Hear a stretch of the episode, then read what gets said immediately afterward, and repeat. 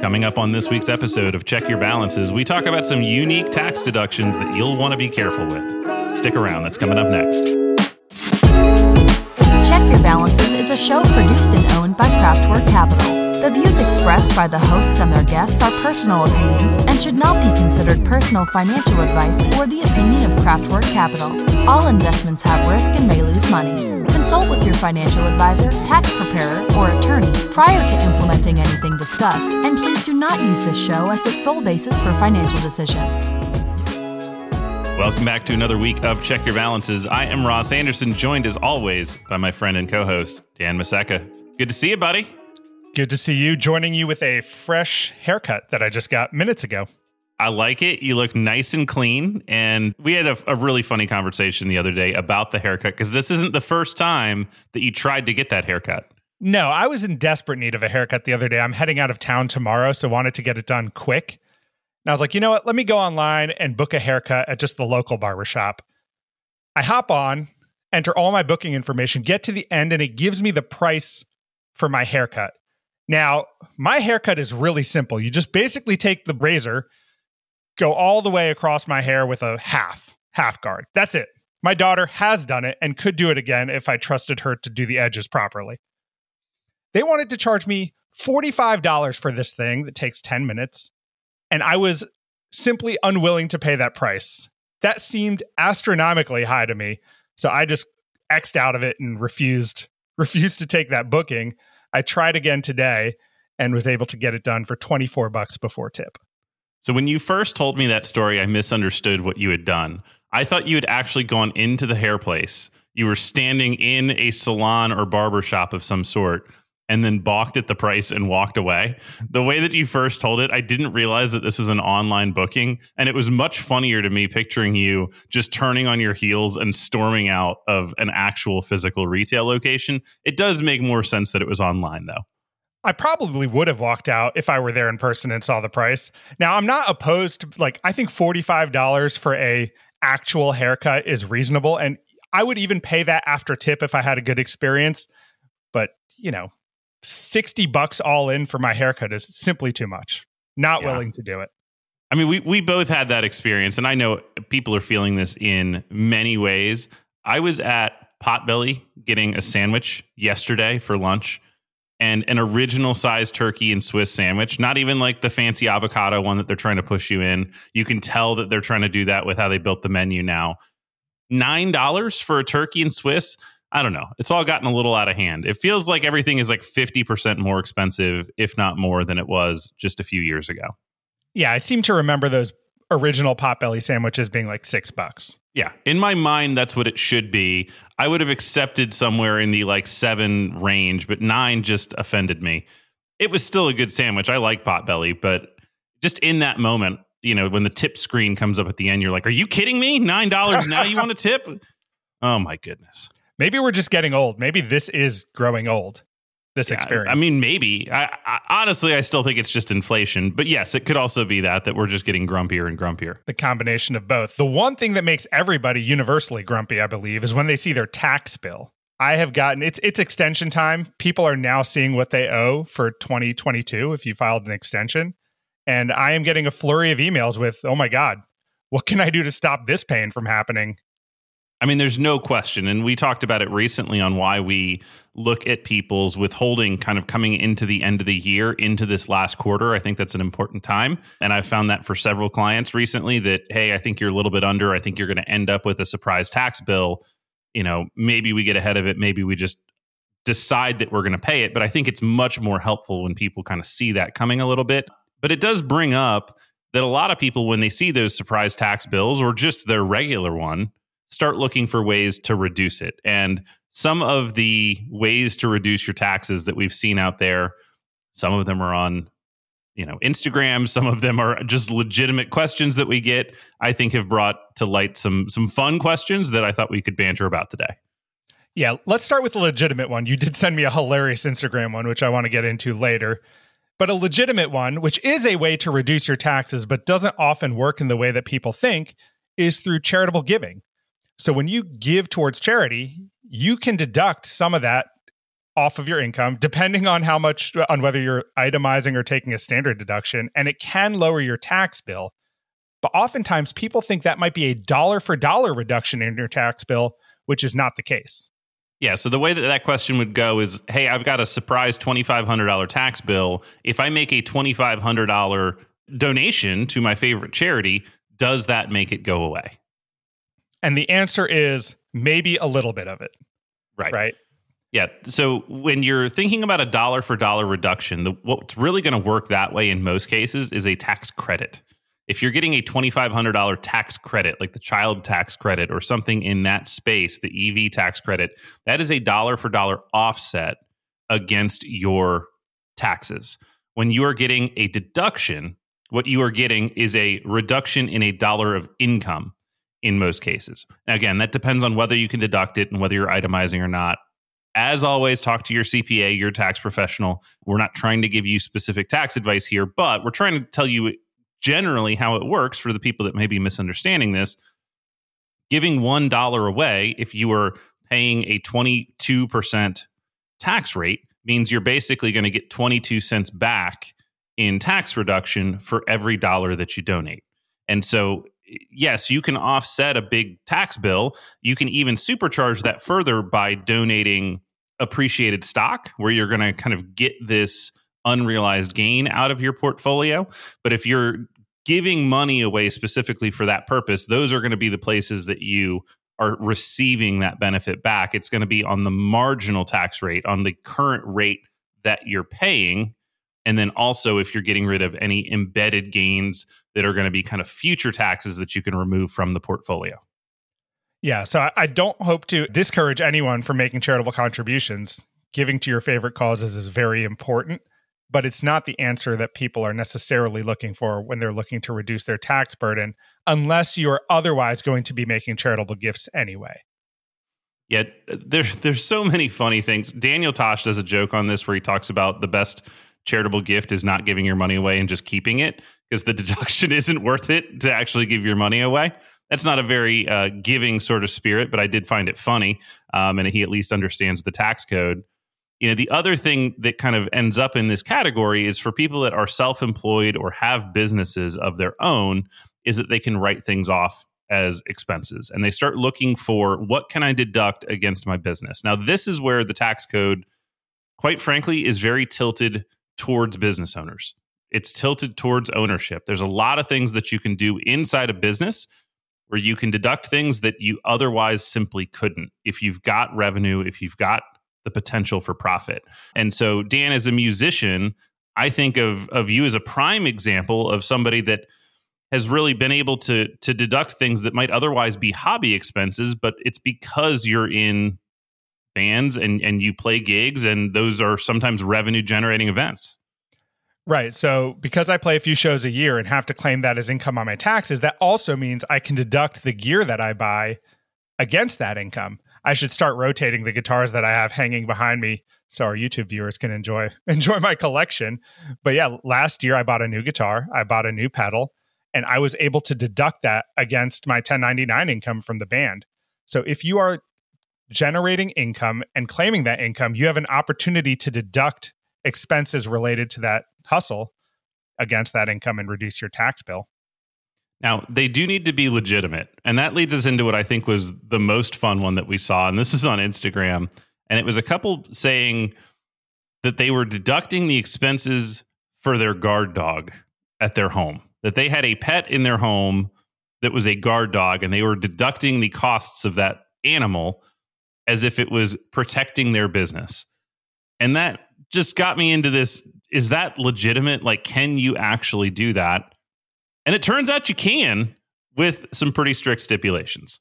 Yeah, you sent me a snapshot. I forget where this is from, but it's really funny reading through it. It came from Nolo. Nolo, okay, which is a, a website that covers a lot of legal topics. I think it's a pretty good resource if you're going to go one layer deep on Google searching. So, reading this, you can deduct a guard dog for a business expense. The heading of this section is Guard Dogs for Business.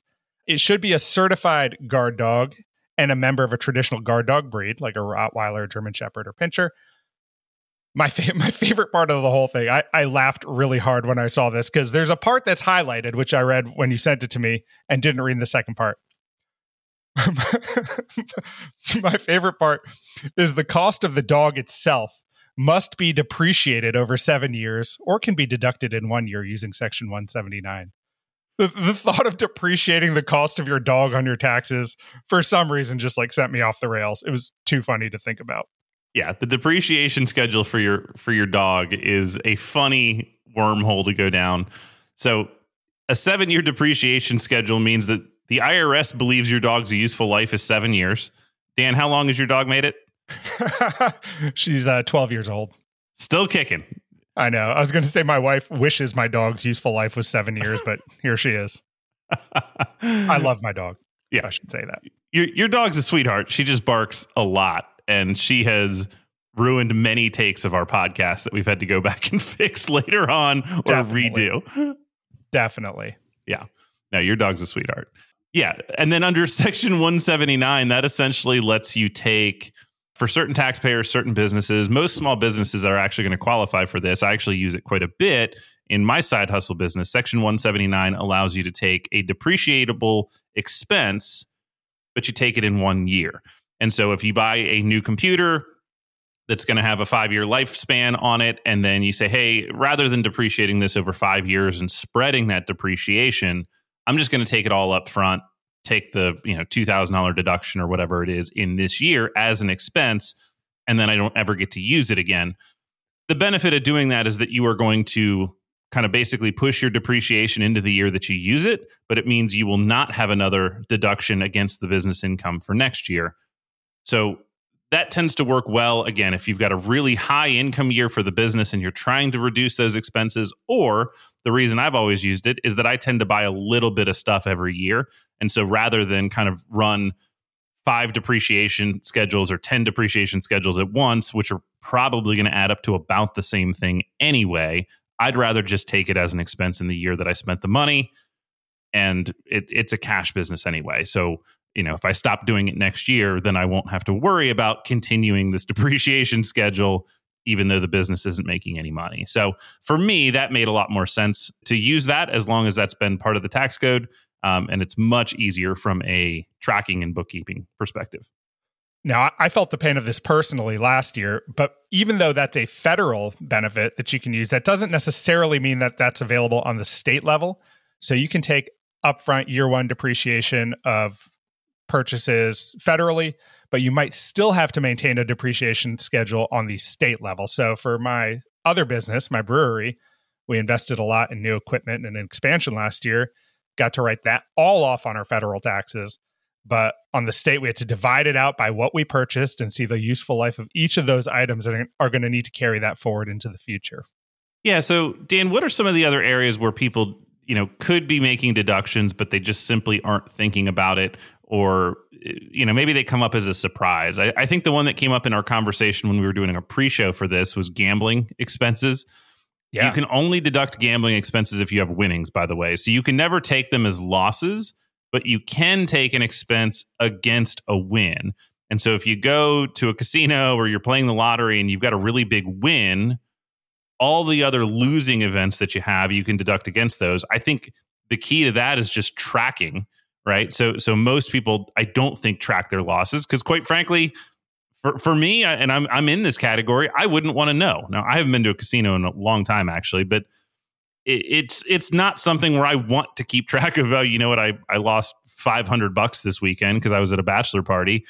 Can't wait to write that down in my budget and like track that so I can look at it for the rest of the year and feel like an idiot for losing 500 bucks stupidly. I'd rather put that out of my mind, but that can actually be a mistake if you eventually have a big win.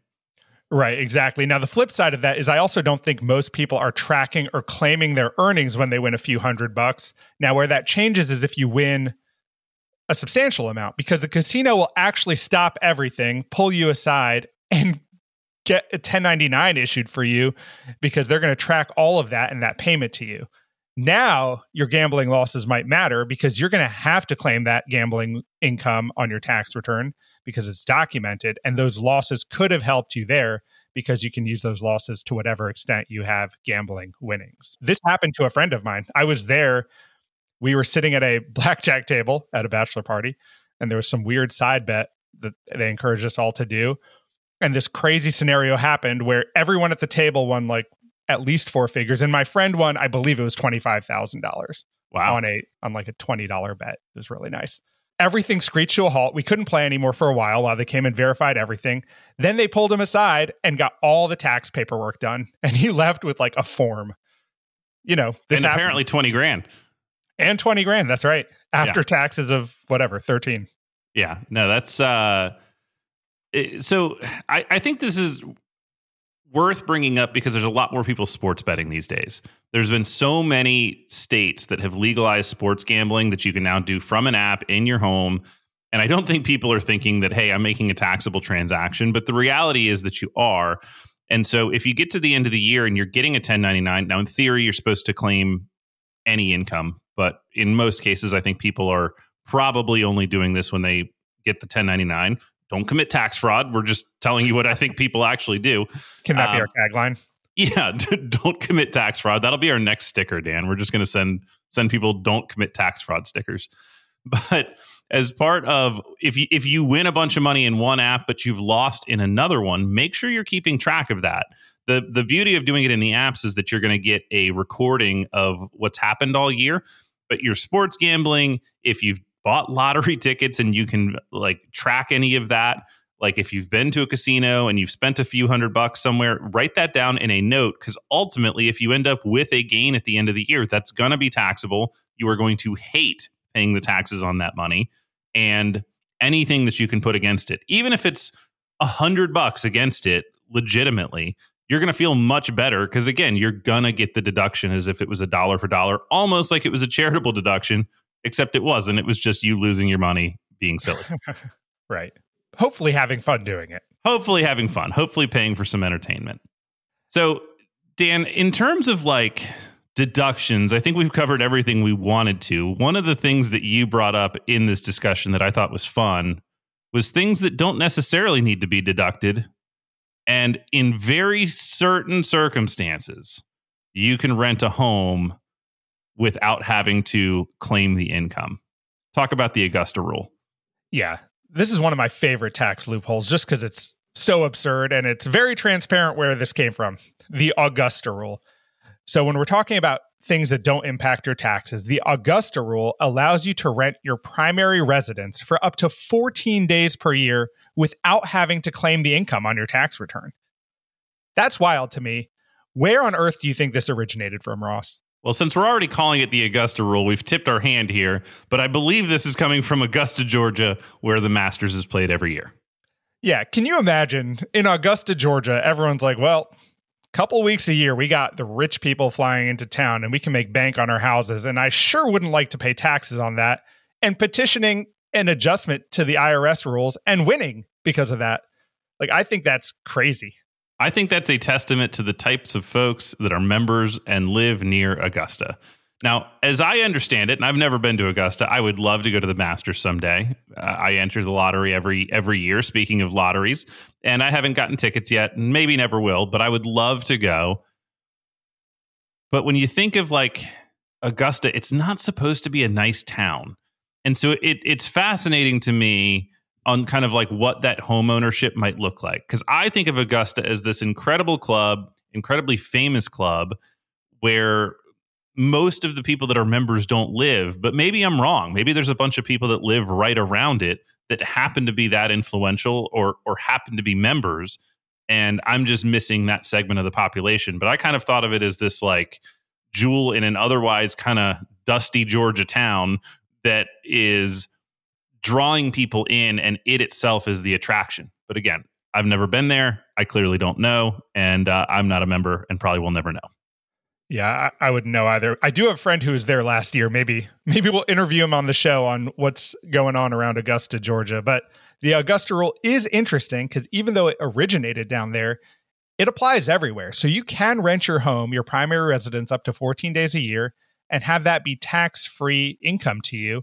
Uh, there are also interesting ways to, I mean, it sounds shady. You can do some potential self dealing type stuff if you have a business where you can have the business rent your primary home. But again, you need to use it for bona fide business purposes. And I would certainly consult a CPA before you do any of those shenanigans. Yeah. So that would be something like hosting a retreat at your home or something like that. If you're actually bringing the business or, or you know, coworkers in for a specific purpose, then maybe that becomes legitimate. If it's just like, oh, hey, the, the business rented it from me for 14 days, so I'm going to show an expense on my business and tax free profit on my personal return because I don't have to claim it, that's certainly going to fall into the not within the spirit of the code. Right. Don't commit tax fraud. Don't commit tax fraud. Our new sticker coming out soon. I love uh, it.